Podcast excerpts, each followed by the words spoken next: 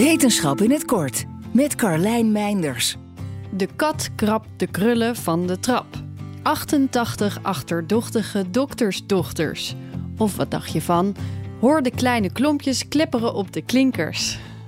Allemaal tongbrekers die al redelijk moeilijk zijn als je nuchter bent. Laat staan dat het je in één keer lukt als je hebt gedronken.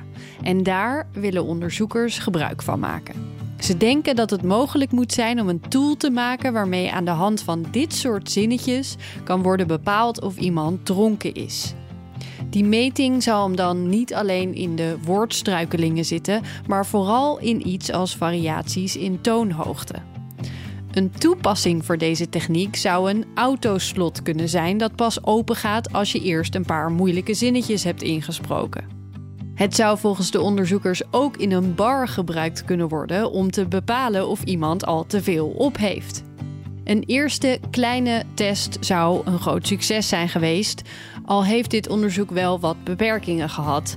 Het was een klein en niet heel divers groepje deelnemers en het hield geen rekening met dingen als gewenning.